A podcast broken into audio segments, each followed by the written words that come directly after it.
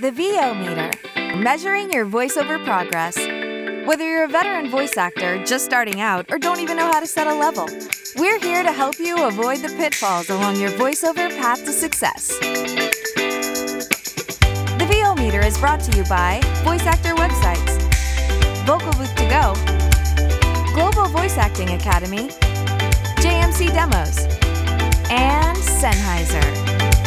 The VO meter is produced in part using Source Connect, made by Source-Elements.com. And now, your hosts, Paul Stefano and Sean Gailey. Hi, everybody, and welcome to episode 53 of the VO meter, measuring your voice over progress. Today, we're really happy to have our second-only repeat guest, Hugh Edwards from Gravy for the Brain and High Score Productions, and we're going to talk about the One Voice conference that went totally virtual, the first ever live voiceover conference online, and we'll talk to him about the wins and the challenges he had and how it went overall. But before we get into that, it's time for our VO meter reference levels. VoiceOver Extra brings you the VO meter reference levels. Seriously, guys, that's the best you could come up with? Hey, it's your show. So, Sean, what's happening in your VO world? Well, it's actually been a pretty busy couple of weeks. A nice balance of VO education for myself and others. I don't know if I mentioned this, but last month I started doing Eliza Jane Schneider's dialect master class. The thing about me, I always had an ear for accents growing up, but I really wanted to try and get back into that. And Eliza's got a wonderful course. It's almost like a university-level course on dialect mastery and kind of using a lot of linguistics principles to learn accents, and that's something that particularly resonates with me. So I've we just met yesterday and worked on our southern accents, and I've been really having fun with that, so that's nice. And then I'm really excited to start practicing British and other European stuff coming up in the weeks ahead. And our other VO education stuff. It's been a great month for GVAA. Our membership has almost doubled in the last month. And so I've been really busy trying to help people out, leading peer-led workouts myself and kind of directing our new members to the workouts and coaches that they might be interested in working with. We had a wonderful Q&A session earlier this week. A lot of people were asking about questions about demos and this whole trend of video demos and what's the legitimacy of that, and just demos in general. And ironically enough, a lot of people don't know that we do demo production at GVAA, even though it's at our website and we promote them often, but what you gonna do?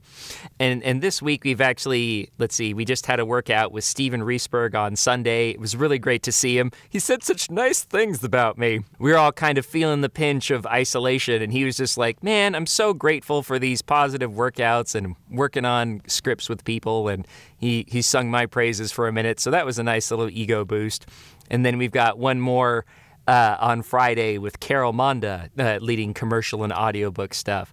So on the video demo talk, did you have any discussions around copyright? Because I'm always curious about that. I've done a few myself where I've taken existing footage and put my voice to it and then put it back out on either social media or YouTube, and I'm wondering if you had any talks about how those copyright issues affect that. Well, that's what we were curious about, and I'm a little concerned about that because that's already been produced and stuff like that. Because I know we were talking about how there's some people who are actually offering video services where, for those who aren't aware, are video demo services, and that's where they take kind of appropriate imagery that would match the spots that you have on your audio demo. So basically, that it looks like recent work. Basically like that. And demos are interesting, and people have brought up this question a couple of times in the various social media groups, what is it all right to use real brands and stuff like that? And yes, because we're not marketing anything directly other than our voiceover services. We're not trying to sell Coke or Pepsi or whatever. We're just trying to sell our ability to do a spot like that. But again, you have to be careful because you don't want to just transcribe word for word these commercial spots, because you might come up with an agent who's like, you didn't do that spot, I cast that spot. So that would be disingenuous, and could cause issues. But so that's why it's important to kind of to adapt scripts, to make changes, to make them sound like it's not, like I said, that's not disingenuous and you're not misrepresenting yourself. So with the visual component, like I said, you don't want to just take finished spots and then just be like, oh yeah, I totally did that. So you might just want to use like royalty-free video footage that would be appropriate for these things. And we are talking about how whether or not you should take advantage of some of these video demo production services, or maybe just kind of once you're working a lot more and like kind of that cart before the horse mentality, like once you have some projects under your belt, whether they be commercial or animation or whatever, just compile video from those pieces and then hire your own editor to cobble them together. It like would probably cost much less. Yeah, that's certainly an option. I think to your point about the scripts, I think it falls under the fair use category of usage, where it can be kind of sticky, but like you said, the understanding is if you're not trying to basically poach customers or represent yourself as part of that brand, then I think you're okay using it for demo purposes. But it is interesting. I've taken the approach of just having every spot that I can get my hands on my own website in individual encapsulated pieces that people can go click on, just that individual spot. I think even that helps a lot. I don't know how many people do that, but just having the evidence that you've actually been working, I think, helps a lot. Like I said, the goal is to show that you're capable of doing those projects. And where people find it's disingenuous is like, I haven't done these things before, but I'm creating this sort of illusory marketing materials to say that I did. So, I don't know. I guess it just kind of depends on what you're comfortable with and like creating a marketing strategy that makes sense to you. I know it works. Tre Mosley, who we had on a couple of months ago, has landed some big clients by taking footage and adding his voice to it and creating commercials for companies that didn't already have video commercials. And they signed him up and said, yeah, we love that. Make us one. So cool. It can work. And then I want to talk about your Eliza Jane Schneider course. You've mentioned it's going great so far. How much of it is self-study versus in-person or, I guess at this point, video conference sessions? So basically we meet once or twice a month, depending on if she, she has what are called her performance labs as well as her office hours. Because this is, like I said, this is really structured as like pretty much like a university level course, and you really get out what you put into it. So there are a lot of resources on it, and you really should familiarize yourself with everything that's available to you. And she's got a number of pre-recorded lessons and homework assignments that you submit to her, and she'll either respond to you via email or during one of those office hour sessions.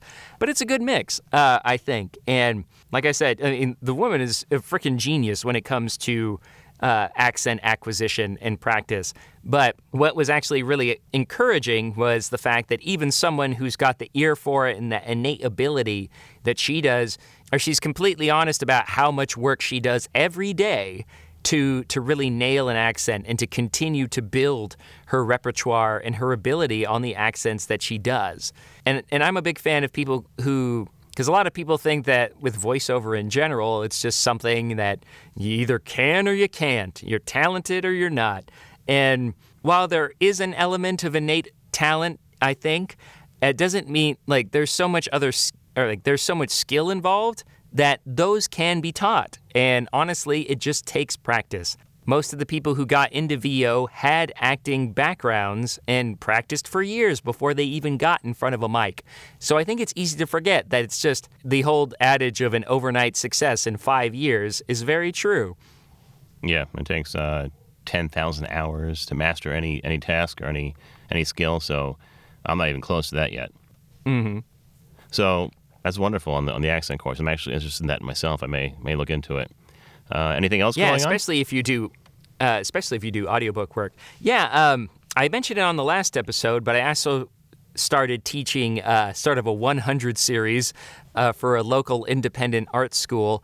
And it was really good because, I mean, originally I was going to actually go to a university and teach these classes in person, but then COVID happened. And so luckily I was still able, with my experience with GVAA, I was able to kind of go to the coordinator. I was like, look, I feel particularly confident that we can teach this remotely. And through a combination of pre-recorded lessons and Zoom lectures and performance practice, it's been going really well. We just finished our third session on last Saturday, and we'll have our final one for this 101 course this coming Saturday. And the response has been overwhelmingly positive. So if anything, though, my problem is that I tend to go overtime because I'm just too generous with my feedback. But it's been a really it's been a really enjoyable experience. And nothing, granted, teaching isn't for everyone. I do have a background in master's in education, so it's something that I'm particularly passionate about. But they say that nothing will help you solidify a skill than being able to teach it to someone else. And so I feel like I've kind of... it's gotten me to be more confident in my own abilities because I'm like, oh, wow, I know my stuff. Yeah, absolutely. So that's been really enjoyable. I think I mentioned I had the exact same epiphany when I was talking to the middle school kids on career day. I was blurting out all this this direction on how to break down a character. And at the end, I thought, I don't do that myself normally, but I do know how to. I just need to get my butt in gear and actually do it when I'm reading a script. So, yeah. Oh, it's so much easier to do it objectively with someone else, right? Yeah, of course. It's easier to direct somebody else, I think. Mm-hmm. And that's something that I talk about the workouts all the time. Like, I encourage people to try and give feedback. It might not always be great, and just be honest if it doesn't work, but I really feel like the easiest way to learn self-direction is to try directing, right? Direct someone else. Build that vocabulary, and because if you can make someone else's performance is better, chances are you can do that for yourself too. Mm-hmm. Let's see. So that's all like the VO education stuff that I've been doing. I've actually been doing some VO. Don't worry, guys. So I just finished the initial read through of the book I've been working on. So I'm waiting to get the proofed chapters back from my editor so I can just kind of get all of those pickups taken care of, hopefully this weekend. And other than that, I just worked on like an 8-page e-learning project on flexible work options, which is ironic because everyone's trying to work from home now anyways. So mm-hmm. So I think employers are looking at opportunities to encourage their employees to telecommute and telework and things like that. And then other than that, I've just been auditioning a lot, found a cool job opportunity, a couple cool opportunities that I'm waiting to hear back from. A colleague had mentioned that he and his client are trying to develop a sleep bedtime story app. You know, you might have heard of things like Calm, and where people are telling stories in a very relaxing, calming cadence to help people fall asleep who might have insomnia or anxiety, things like that. I fell asleep for a second there. Ba-dum-bump. Ba-dum-bump. Paul usually falls asleep when I talk. But anyways, so that was something that I was particularly passionate about as someone who's struggled with insomnia and likes helping people. So I was excited about that. And then I found out about this business who was interested in a narrator for a long-term contract helping out with food services and corporate training and e-learning modules. So I was like, that's me to a T. Wow, that's going to be huge in the next coming months, as every restaurant in the world has to adjust all their policies and procedures for COVID. Oh, I can imagine. Absolutely. But anyways, I've been ranting for like 20 minutes. But what 24, about you, Paul? Actually. What have you... Oh, well, thanks for keeping me on track. But anyways, what have you been up to, Paul? If I think I know who you're talking about, I actually put in a sample for that same bedtime story app, so I'll be interested to see how that comes out. Mm-hmm. I've also been working on some audiobooks. I just finished one. Did I talk about this? No, I don't think I did. The hockey romance that I mentioned in the last episode, we just completed and sent to the rights holder this week, me and my partner, nice. Abe and Shore. And then we landed another one today. This one is an erotica title. This will be under our pseudonyms, which I will not disclose at this moment. But it's the first duet narration that I'm going to attempt remotely. And we talked in our last episode to Jeffrey and Heather, and Jeffrey said basically it can't be done. So I'm going to prove you wrong, Jeffrey. I'm going to make it happen. What? Is there no such thing as duerotica? No, duet remotely, because... Jeffrey and Heather mostly record in the same studio in L.A., and I'm not, because Aben's in Nova Scotia and I'm here in Baltimore. So we did the audition as a duet, and that really helped us seal the deal, because I'm going to give out a little bit of a marketing secret here. I saw the title on ACX, and it was just listed as a regular male or female single narrator. But I read the script and said, this is a duet. So I approached the rights holder just in the messaging system without even auditioning and said, me and my partner would love to do this as a duet. Have you thought about that? And they said, I didn't think that was possible. It was a royalty share plus deal, where they pay you a stipend, a portion of your per finished hour rate, and then also the royalties. And I said, sure, one of us will pay the other one out of pocket for paid per finished hour, and then we'll do the royalty share. And they were like, great, that's basically our dream. So that just nailed us the project right away. But we recorded the audition as a duet. We did live punch and roll, and it's a little clunky, but I'm pretty confident we can make it work. It worked for the audition, and I'm pretty sure I can make it work for the book. If not, there's really no turning back now, but we will make it work. Well, there's other things you can do, too, I guess, where, like, one person records and then the other one listens back and then tries to do it that way. Yeah, we could do it with an open record. What was that? We could do it with an open record situation, too, but I think it would be a mess for the editing, either for me or both of us usually outsource our editing. So to either my editor or Aben's narrator, it would be tough to do. Yeah. So logistically, what did you guys do for the audition, or how do you plan to approach it? Well, exactly like we're doing now, basically. I ran the same process I'm doing now, where we dialed up on a voice over IP program, and Aven was talking while I was talking, and she just listened in while I was doing my parts, and I listened in while she was doing her parts, and I just slapped them together. I ran some room tone from my studio underneath both, and it matched up pretty well. Nice. Very cool. Getting creative. And, I mean, if there is any... There's one thing that we can learn from all of these things. I love the idea of just reaching out to these people directly and providing them with a product that they hadn't, or being creative with the services we can provide. Like, it's with your story about Tre, with what you just did with this author. It's really, really helpful, I think.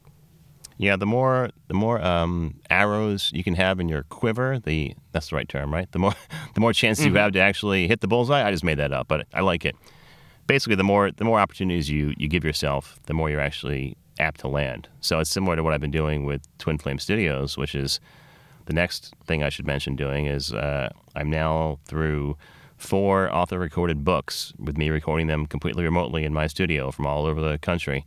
And I'm working on another one this week where they're narrating, I'm recording, and I edit it on the fly or a little bit afterwards too. But it can be done if you just think outside the box a bit. Very cool. And then I don't really have a whole lot else going on, individual voice work, just the audiobooks, but it's enough to keep me busy, and I'm always thankful for it. I was about to say, isn't that enough? Yeah. Again, I'm not complaining. All right, so we'll get to our interview with Hugh in just a few minutes, but before that, a word from our sponsors, Vocal Booth To Go. Vocal Booth To Go's patented acoustic blankets are an effective alternative to expensive soundproofing. Often used by vocal and voiceover professionals, engineers, and studios as an affordable soundproofing and absorption solution. We make your environment quieter for less. Fantastic. And also, I'm proud to announce the return of the... Questionable Gear Purchase. So finally, something to report on the Questionable Gear Purchase front. By the way, if listeners out there want to have their story either talked about on the podcast, or if you want to come on and actually be interviewed about your questionable gear purchases, we'd love to hear about it. You can either make a comment on our Facebook page, or Sean, you can email him directly. Yeah, you can email me at Sean, S-E-A-N, at dailyvo, that's daily as in everyday, vo.com. That's right, you can reach me out at that email. And so tell us, Paul, I've been chomping at the bit to hear about some new gear. Yeah, so my headphone journey is progressing. I'm not sure if it's come to an end, but I first bought the BSW, the Broadcast Supply Worldwide's version of the Audio-Technica headphones. They're a special edition made just for them. They're called the ATH BSW. And they come in a 5-pack for $109 on sale right now. So I reached out to some of the colleagues on the voiceover collective And Tim Friedlander, friend of the show that's been on, bought three of the others from me. And Marielle Nuval bought the other pair. So I kept one and sent the rest off, meaning I paid a total of, $22 for these. And they're okay. I'm wearing them right now. They are definitely more soundproof than the ones I have at the editing bay. And they sound okay, but they're definitely broadcast headphones. They actually call them broadcast headphones. I wouldn't say they're something I can use for really technical work like editing and listening for mouth clicks and background noise and things like that. But they work okay for in the booth, which is what I needed. I needed one that would fit inside the booth and be silent while we're doing the podcast, doing coaching, and other live sessions. But then I also started to have some pain in my ears on the outside where I was doing editing with my AKG 240s. I've since discovered I think it's from wearing an actual medical mask. So wherever we have to go, wherever we go these days, we have to wear a mask inside the stores or the retail establishments. Mm-hmm. So I've been wearing a mask that one of our neighbors made for me just out of fabric. And it's a little small, so it pushes my giant ears down. So they're basically folded over. I look like Chunk from the Goonies. Not Chunk. Sloth from the Goonies. No. Ears all deformed and bent down. Oh, no, that's even worse. Yeah. So I think that was what was actually causing the pain in my ears, not the AKGs. But in order to alleviate that, I went searching for some in-ear monitors, or IEMs, that would sort of alleviate the pressure on the ears. So I went and bought the One More triple driver in-ear monitors. And it's doing the job. They're pretty good. Again, I would say they're not the most detailed. If there's something really detailed I need to listen to, I think I have to switch to the over-the-head cans. But I've been editing audiobooks all week, and they are picking up mouth clicks and background noise. So I think I can wear them for 90% of what I do editing, and that will alleviate some of the pressure I had on the outside of my ears. And I think it'll help a lot. So that's where I am right now. I'm still open to suggestions from the listeners or fans if you have any others you really love, but I'm going to stick with these two pair for right now. Nice. I'm happy to hear you like the One Mores, because I have them, and I don't know. I might have a bum pair. They might have gone out, but I just don't love the sound as much as I used to when I first got them. I mean, the design is great, and it comes in beautiful packaging and all that, but I don't know. Just not as happy with the sound as when I got it. And I know a long time ago, Jerry Pelletier did sort of a comparison on Facebook if you look him up. And then recently on the audio or the Pro Audio Suite, Andrew Peters did a whole episode on in-ear monitors and found a pair of Audio-Technica ones that he really liked. Oh, really? So, and what surprised me is that on a recent episode of VOBS, Dan Leonard, like the home studio master, was like, "Yeah, sometimes I just use my Apple earbuds." I was like, "Really?" It's like, granted, you're not mixing, like, but, and I've done it too in the past, but it's nice to know that, like, when in a pinch, you can just use earbuds for mono-track voiceover, so. Well, I have seen a couple of review sites, especially sound engineer sites. I can't remember the exact one I went to, but I found this long list, like 17 pages long, of every in-ear monitor available, rated from A plus to F. And there were some really expensive, $800, $900 models in the A-plus categories. But the regular old Apple AirPods, the wireless ones, came in at a B-plus and were rated certainly usable. So maybe they do sound okay. I can never wear them because they don't fit my ear. They just fall out. But that's why I went with the One More triple drivers. Oh, speaking of your pair, they might be counterfeit. Have you thought of that? Because I read some issues about that.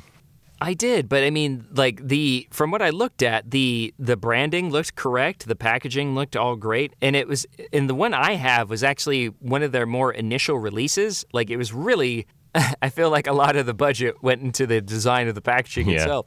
But yeah, no, it did not. I looked at some of the pictures and it didn't really match that description. But that is a very good point.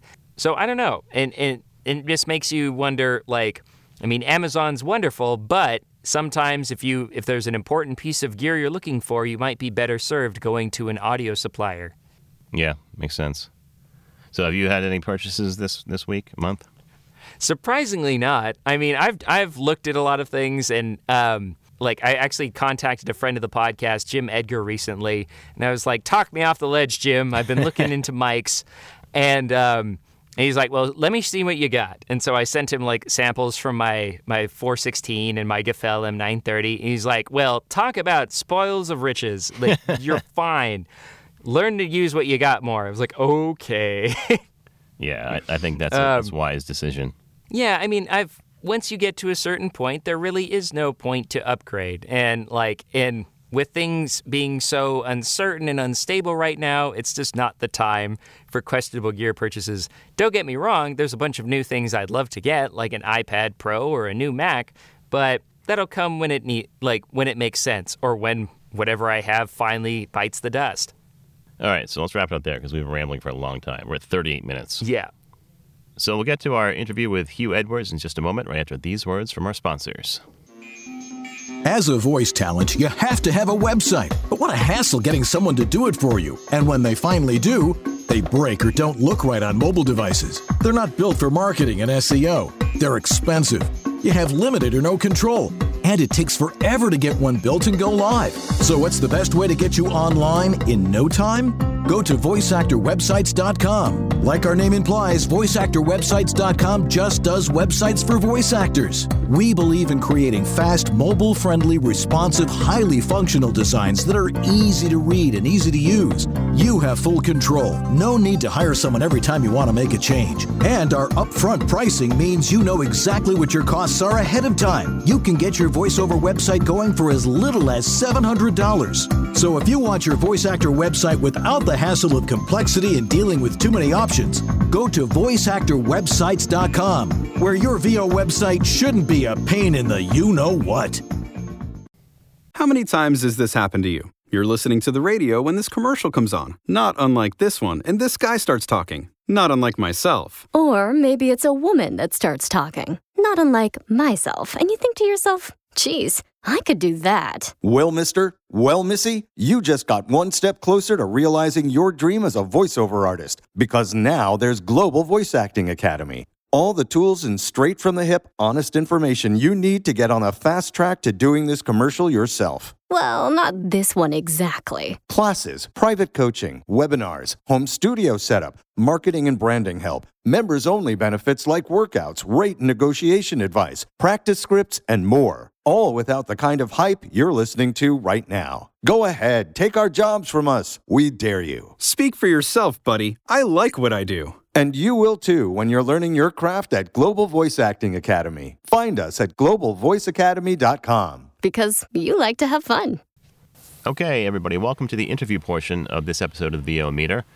We're pleased to welcome back, and only our second repeat guest ever, the founder and head of Gravy for the Brain, Hugh Edwards, who's here mostly to talk to us about the One Voice conference, which just happened.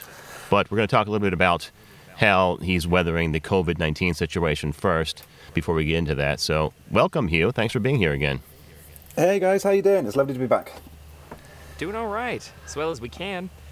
So before we joined it on the call, we were sort of talking about this, but how has this current situation affected operations over at Gravy for the Brain? Yeah, I mean, look, this is it's unprecedented times, right? And I mean, me personally, I'm really lucky. I live out in the middle of the country, kind of in the middle of nowhere, really, in a little tiny village of about 100 people.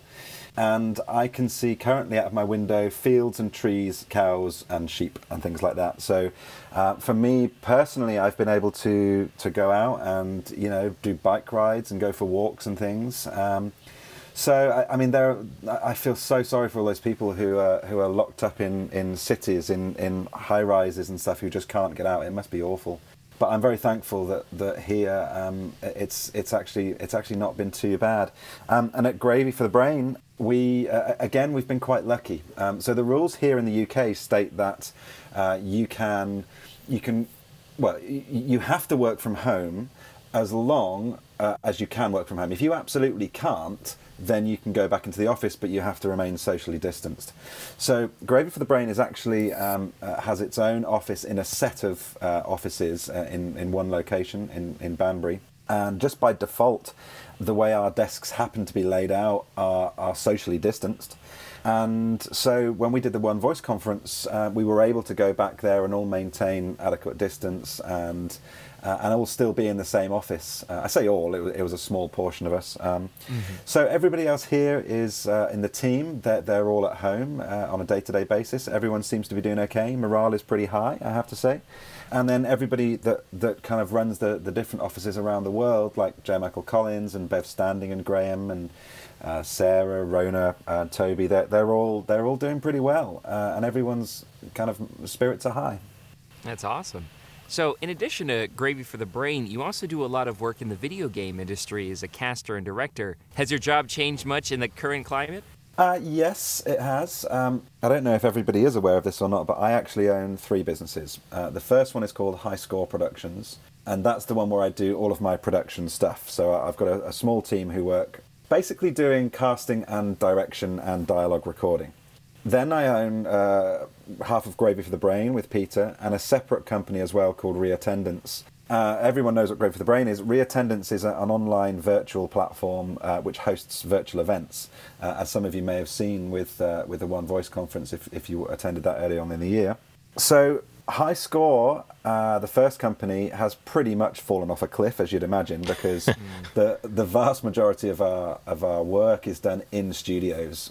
Although I do direct from time to time remotely, it's maybe 5% of my business. The vast majority of stuff we do is in pro recording studios, you know. So everything was put on hold. The last job I did was a job for Netflix, which was a really good show called Into the Night, which is out now, and that I was doing the English dubbing. It was originally a French-Belgian film, and that one ended 2 weeks after the lockdown happened in the UK. So for the last couple of weeks, I was doing ADR remotely, which was just like pulling teeth because you just can't get good frame lock until Source Connect brought out their RTL thing, and that kind of changed everything. So that was great. But in essence, High Score has just kind of disappeared. I am getting inquiries for doing new castings now that are coming up for when people are looking to come out of the lockdown. Gravy has been, Gravy is an online training platform, so we've seen a large spike in interest from people who want to, use this time to grow their voiceover careers, to retrain, to go and redo their home studios. So that's busier than ever. And of course, Reattendance, being a virtual events platform, has just gone through the roof.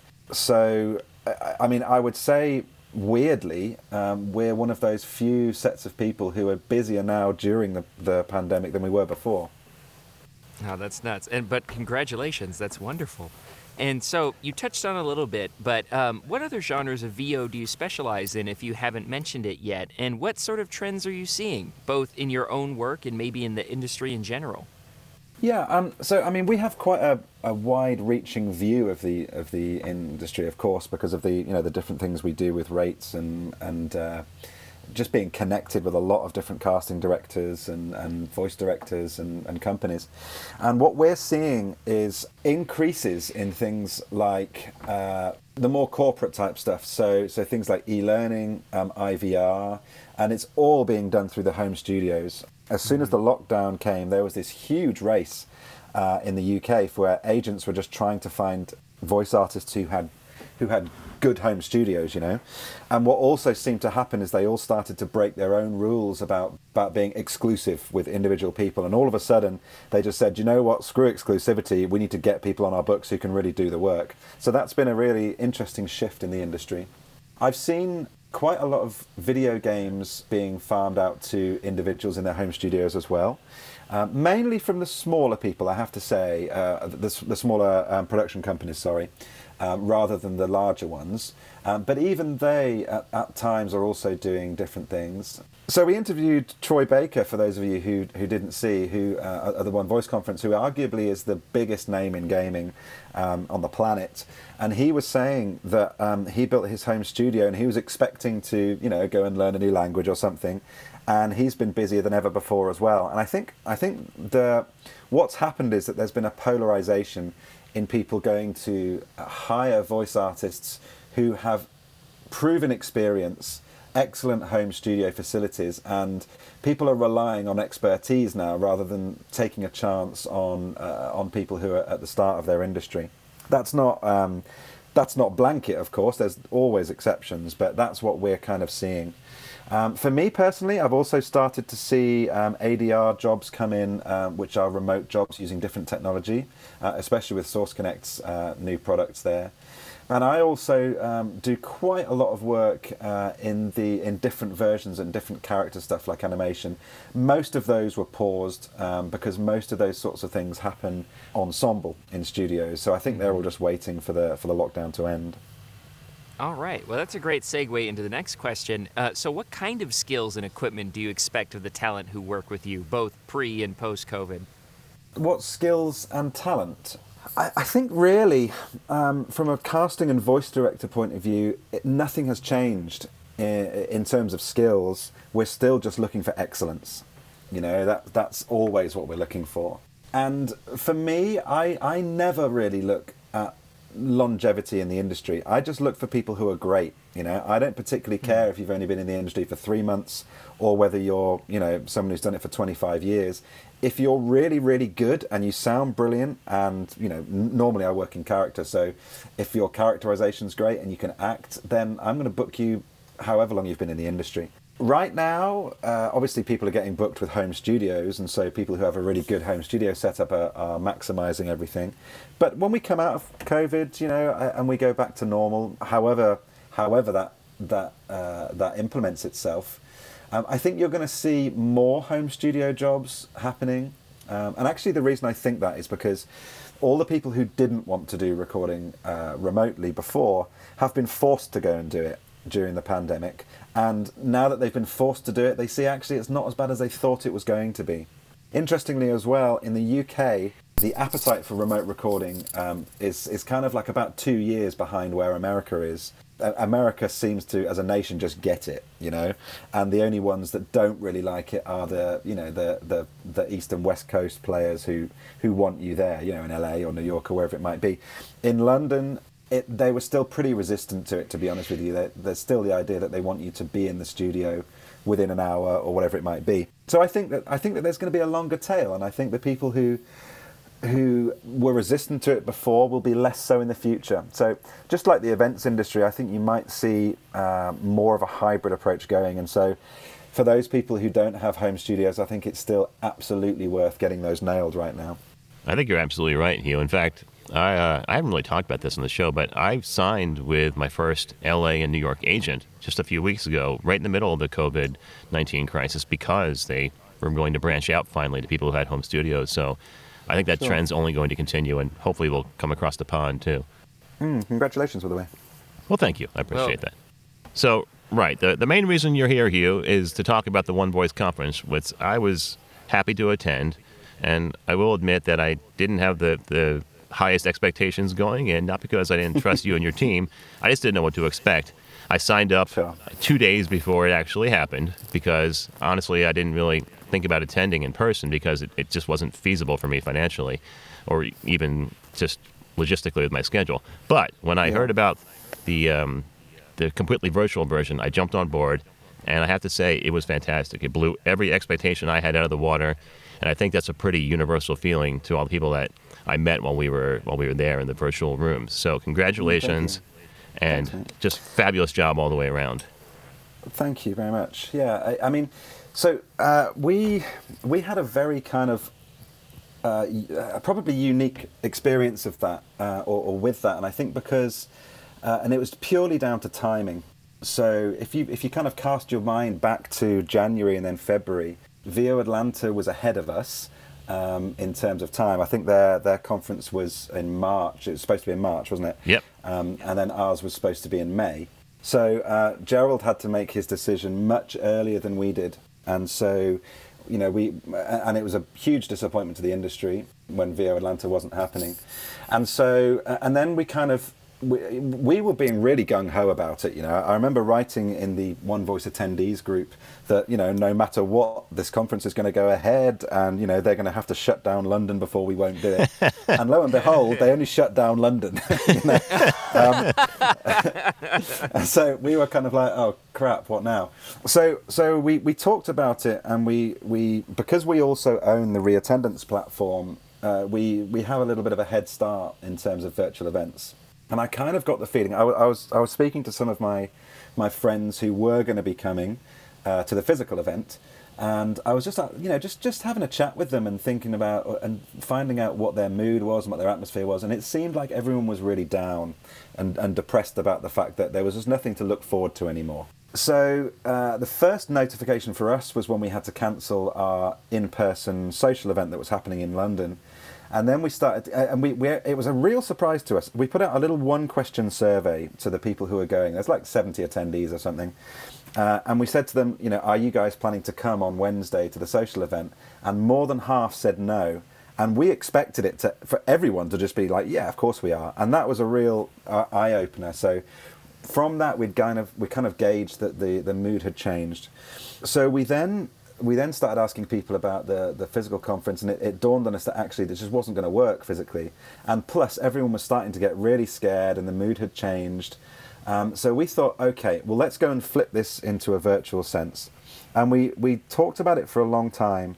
I have to say, at that point when we made the decision, I had absolutely no clue what we'd let ourselves in for. You know, it was I really didn't. But, you know, you've got to stand by these things. So we went and started planning it, and we tried as much as we possibly could to try and create a virtual space that felt like the same experience you were getting. And it's actually not that easy to do, especially with the social part of it and the networking and stuff. So, you know, I mean, we worked really hard. We had to invest in a lot of hardware to be able to get it done. And we didn't just want it to be a load of Zoom meetings, because that would feel like a real cop-out, you know. So we employed a couple of TV producers to come and tell us how they would do it, because in effect what we were doing was creating like a sort of pseudo TV network that had 5 channels that were broadcasting for 9 hours a day for 4 days. Wow. So it was kind of it was a big ask, and these guys just gave us advice that we would have never got had we not spoken to them, you know, about production levels and about how to run streams, and we learned a lot in a very short period of time. And to give you an example, the previous year's conference, we had around about 4 hours dress rehearsal for that previous year's conference. This year we did 6.5 days of dress rehearsal, and even at the end of that I felt that we weren't ready, you know, and it just went wrong. The whole 6.5 days, it was just like chaos, you know. And the only time it went right was when it was live. So I consider ourselves kind of lucky, you know. But yeah, it was really good fun to do. The response has been absolutely overwhelming, I have to say. If you go and have a look at the hashtag on Twitter, OVC2020, it's just insane. We had like over 2,000 tweets that weekend, and all of them are positive. It was so cool. Yeah, it really was fun. And I have to say, you managed the technology perfectly. You did things, or maybe it was the producers you hired, you did things I hadn't thought of, like recording the sessions, the talks, as you called them, beforehand, so that you could ensure there wasn't any hiccups with the digital streaming, but then having still the live question and answer at the end, and then convincing everybody to actually come back and do that, because basically all of your speakers had to commit twice to do the recording and then also come back live. And I thought that worked really well, because it gave you that feeling, like you said, of being there live, even though a good portion of it, or even 2/3 of each talk, was pre-recorded. But it really captured the spirit of what a live conference is all about. Yeah, well, thank you. I mean, that was a decision that we made really early on, that, you know, we had 57 speakers, and we just couldn't rely on 57 different people's internet connections and upload speeds. You know, it would just be chaos. So because people are actually paying for a ticket, there's an expectation that they're getting what they pay for. So we knew, I mean, at Gravy for the Brain, we've got a T1 internet line, which is just like super, super fast and solid. And so we knew that we would be okay. And we were running, as I say, 3 live streams in a stream format from that one room, and we had no glitches there at all with the internet speed. So we knew we were going to do that, but we knew that it had to feel live. So we have a green screen studio at Gravy anyway, which we use for recording all of our courses and stuff. So we kind of hooked Peter up in that booth, in the green screen studio, locked him away for 4 days. And, you know, we fed him drink and food and stuff every now and again, but he basically didn't come out. And so we had pre-recorded adverts. We got some nice like motion graphics created for us. And then we would run some adverts from our sponsors, and we figured, you know what, actually, we can do something a little bit more philanthropic as well. And so we contacted a local charity that we always support called Centrepoint, which is a homeless charity, because, I mean, the homeless, if you think we're going through the ringer right now, the homeless have no one to even beg from anymore, and nobody's going out anymore, so they're really suffering. So we thought we could help there, and then, you know, it seemed right to us that we would support Greenpeace as well, because one of the probably only real benefits of this pandemic is that the environment is coming back to life, and bird song's louder, and, you know, the pollution's gone. And so we thought, actually, why not get them involved as well? And they were only too happy to come on board. And then after the adverts, we fed in the green screen, and this was the bit that was crucial to the whole show, was making it feel live. So Peter was reading out tweets of people that were tweeting about specific shows they'd just watched. Peter was also, he had a half an hour break in between every set of announcements he had to do. So he was actually watching the streams and going and commenting on what had just happened, and then introducing the person that was then coming up. And that really helped to give the show a feeling of it actually being live and not just sort of TV.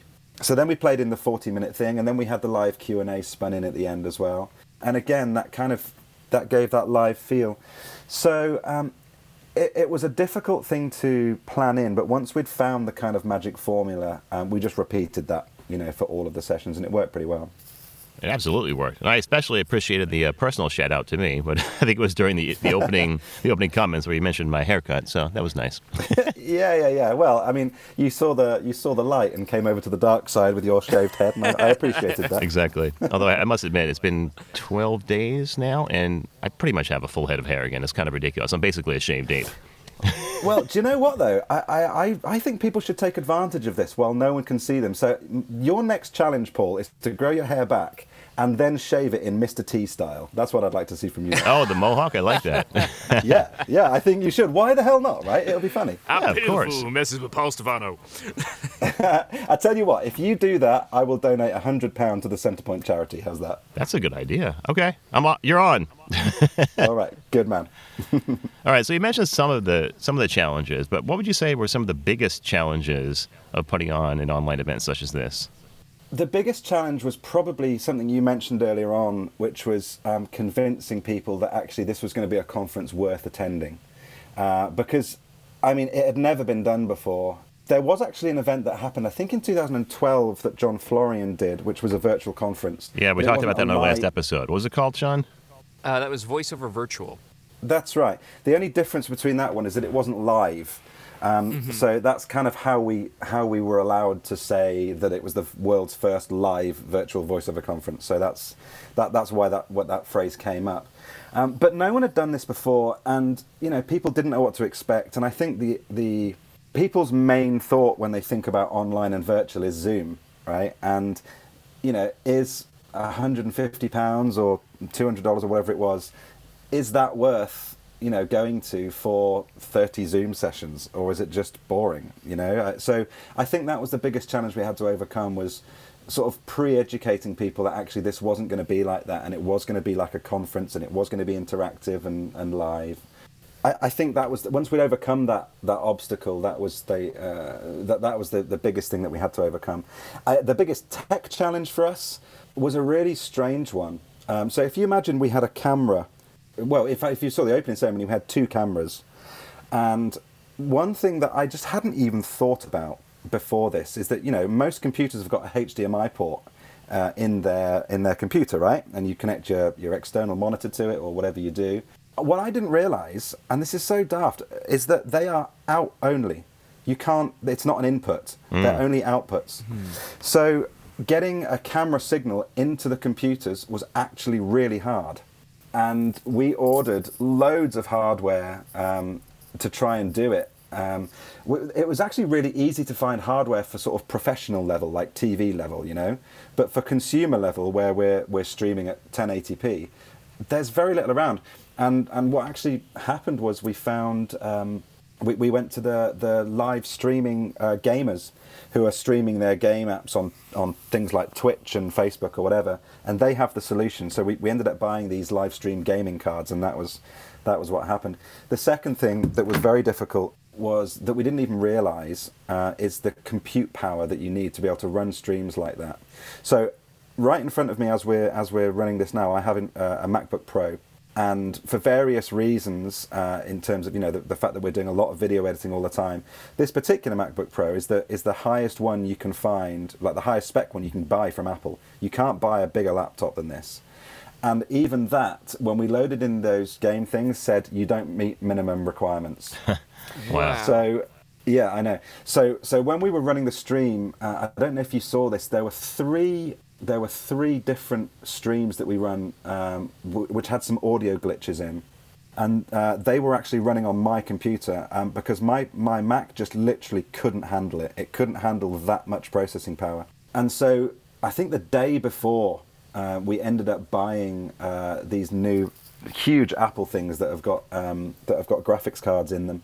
So technically, once we'd worked that out, everything was fine from that point onwards. Wonderful. So, what were some of the other biggest surprises you dealt with? Let's talk about a positive one this time. Yeah, sure. I think the biggest positive for me about the whole conference was the speed networking events. Did you guys go on those? I did, yeah, every single one, and one even till midnight, which I thought was late till I remembered it was 5 a.m. for everybody in the UK still on. Right. So, and this was the brainchild of Jasmine and Harvey. So what we basically did was we used Zoom for those because it's a stable platform for a lot of people, and we used their breakout rooms feature. We created like 50 rooms, and then we renamed the rooms just cool things like, you know, the beach and the bar and the dungeon, and, you know, so you could be in these funny little rooms, and we put 5 people at a time into each room automatically, and then 15 minutes later we kicked them out again. And then we put them into a new room with 5 new people. And we had no idea how that would go, but it was a bit like speed dating, but kind of speed networking. And it was probably the single most successful thing that we did there, and people absolutely loved it. And as Paul said on the last one, it started at 9 p.m. UK time and went through till 5 a.m. And wow. I mean, for a social session, I've never heard of anything like that, you know, online. It was so fun. On the Saturday, I sort of popped my head in for an hour just to go and have a look round and be social, and I stayed till 2 a.m.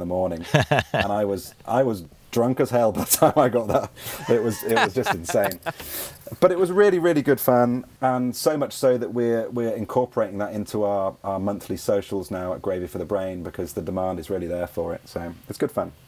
Yeah, I think that worked out really well, and hats off to Harvey, who at least the first night, I think that you only initially had scheduled one, correct? And then that's right, yeah. You added the other ones afterwards, and Harvey was manning the controls for most of that, but then I know Rob and Helen jumped in on the one night to take over, so kudos to all of them. They did. And, do you know, I have to laugh at Harvey because, like, he's so creative that he every like different time he had a different suit on. I think one of them he was wearing a black tie. He was. The next one he was wearing like a sort of Club Tropicana T-shirt and had got all these like weird plastic like palm trees next to him and stuff. It was just bizarre. And that was all in his flat or his house. Yeah, he's just really creative like that. You know, he's a decent chap. Just has a prop closet and a wardrobe cart right behind him. Yeah. I know. I kind of want to know what else is in there. Like, if we'd have done a fourth night, what would he have come as? You know, that's like funny. A giraffe or something. Well, you talked about the biggest surprise, but it sounds like it was also the biggest win of the whole conference. Was there anything that made you say, "Okay, we can never ever do that again"? No, absolutely not. I mean, aside from things like, you know, never have a computer that's not man enough to do it anymore. You know, that kind of thing. I think that, in fact, there is one thing that I know that we have to change for the next one, which we didn't really see coming. if you remember back, this used to be a physical conference, and it was a UK-centric conference. So we had made a good attempt to try and make the diversity of the speakers, the ethnic diversity of the speakers, and the gender diversity right for the UK market. And so we'd matched that kind of diversity with the actual stats from the UK. And of course, we then put it online and started selling tickets to America, and immediately we got that bit wrong. So definitely something that we are going to be looking to do in the future is make sure that our diversification of speakers is more appropriate. Gender-wise, we got that pretty nearly right. I think it was 42% women, but we could still do better there and go for 50-50 as well. So that's something we're going to work on in the future. But aside from that, I mean, everything went really, really well, you know. So I think we've got we've got the exit survey back. We're having a look at everything that people said, and in general, people just kind of dug it, you know. So you announced that the content as well as past One Voice conferences will be available to ticket holders. How long is that going to last? And can people purchase the content now, even if they weren't attendees? So the great thing about Reattendance is that we configured it so that you had immediate replays. The access to 2018 and 2019 was really just a, well, actually, I mean, we did that because we just wanted to help people out who were either bored at home or just needed new, you know, inspiration or whatever. I mean, there was so much content at this year's One Voice that we almost didn't need to do it. But the answer is everybody who bought a ticket, you know, we're not going to take it away from them. They can just go and watch it. I'll tell you one of the really interesting things about that is the long tail ROI on virtual events is incredible. And this is a true stat. And I know this stat because I did a webinar for an events company yesterday where we were talking about creating successful and engaging virtual events through Reattendance. And so I pulled these stats out. So we get analytics from One Voice, from Reattendance, and the analytics from One Voice. Have a guess how many page views we got across the 4 days. What would you think? Oof. Considering that there was 367 attendees. Let's see, times 20... Couple thousand? Yeah. It was 13,900. Wow. Isn't that unbelievable? I know. I couldn't believe it. And so, and I think it was 19% of those page things have been since the event. Wow. So people are really interested in the replays. They're going back and rewatching things. And yeah, we're just, there's no reason for us to take that away from them, you know? That's great. Awesome. So, Hugh, thanks for being here once again, and congratulations once again on the successful One Voice 2020 conference. Mm-hmm. What are your plans for similar conferences in the future, and have you done anything to help adapt this format to some of the other popular VO conferences that are out there? Yeah, sure.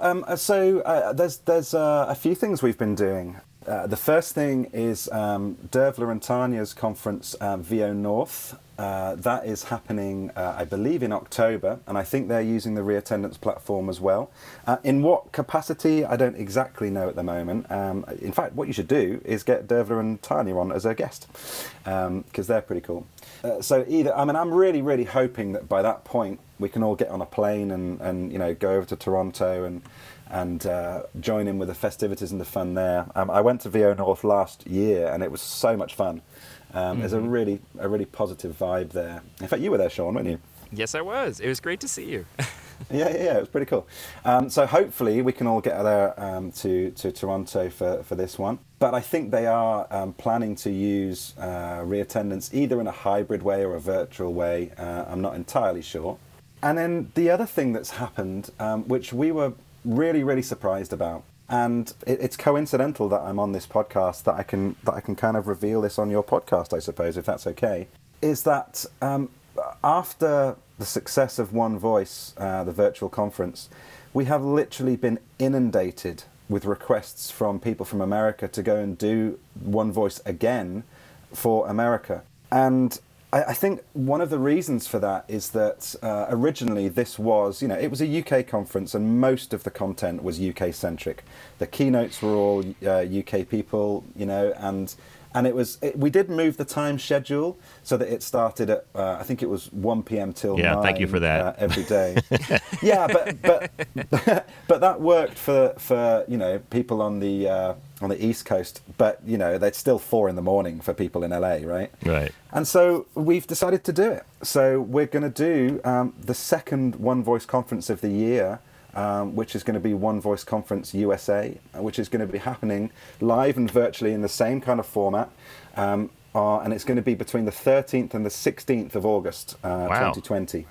Yeah, awesome. I'm super excited. That is huge news. It is, and we're gonna run this on Central Time. So I think we'll probably start, you know, like 10, do it like 10 till 6 type schedule, so that if you are in LA, it's still, you know, it's still not too early to get up. But we're going to run it all the same, and this time all the guests are going to be completely US centric. The keynotes are going to be US centric, and obviously it's going to be on US time. So, you know, fingers crossed it all goes well. But I'm really excited about it. That's fantastic. Congratulations. Thank you. Yeah, well, thank you so much for being on the podcast, Hugh, and congratulations on the success of the One Voice Conference, and just thank you so much for trying so hard to offer these incredibly high-quality resources to talent all over the world, so thank you. You're so welcome, and, you know, thanks for having me on. It's been an absolute pleasure, and I hope maybe I could be the first person to come on 3 times in a couple of months, who knows? Let's do it. We'll bring it back on once I have that mohawk rocking. Yes, let's definitely do that. Walgreens, because it's flu season, and you live in a place with doorknobs and handrails and, you know, people. We tried booking a vacation rental on one of those other websites. They don't always tell you everything. The stars take it to the red carpet. We are back live from the red carpet. California leads the way for change in America, and so does Kamala Harris. Rated M for mature. Claire Redfield. And who exactly are you? So, yeah, what hashtag should I use to describe a grown man in a tuxedo wrestling a goat? And prior to 1933, many of them belonged to a variety of political parties that were now outlawed in Germany. This is the story of how Q got curly. Quinn was crazy about curls. Curly fries, curly straws, curly-haired dogs. Hey, Jay Michael here. Thanks for listening to the VO Meter podcast. It's one of my favorites. If you're looking for a great demo like the ones you just heard, check out jmcdemos.com for more information. Well, thank you so much, Hugh. That was so awesome. And congratulations on all the hard work and the payoff from the One Voice Conference. It really sounds like, I mean, seriously, you, like, I unfortunately didn't attend, but you guys are giving me a serious case of FOMO. It sounds like it was a wonderful event. Yeah, it was a lot of fun, and I think just what the community needed at this point in time, because it really gave everybody that sense of community they were missing from canceled events like VO Atlanta and Camp VO and APAC. I was counting earlier. I would have been at 5 different conferences between March and September, and now it looks like none of them are happening. That's nuts. I know, and we've got some coming up in the fall. I know there's Voice or VO North in Toronto, and then MAVO, or the Mid-Atlantic VO Conference in Herndon, Virginia. So hopefully those are still going on, but honestly, it's still too early to tell. Yeah, I'm pretty excited about the One Voice America, though. That sounds like a great idea, and I'll probably look into that as well. Very cool. And I did like your points about kind of maintaining that, like, helpful information about international networking, you know, the opportunities there, because I feel like we are kind of in our own little media bubble. And just recently, people were asking, like, how do I market myself to international markets? I was like, well, you type insert country, agency, insert country, voiceover producer, or whatever. And so you can go from there. Yeah, but if you meet those people, even virtually, it makes all the difference in the world. Absolutely. So that wraps up this episode of the VO Meter. Measuring your voiceover progress. Everybody stay safe. Stay clean, and keep those masks handy. Thanks for listening, everyone. Thanks for listening to this episode of the VO Meter. To follow along, visit us at www.vometer.com. We'd also love to hear your comments or suggestions for the show. Or if you have a questionable gear purchase, tell us all about it on our Facebook page or on Twitter at the VO Meter.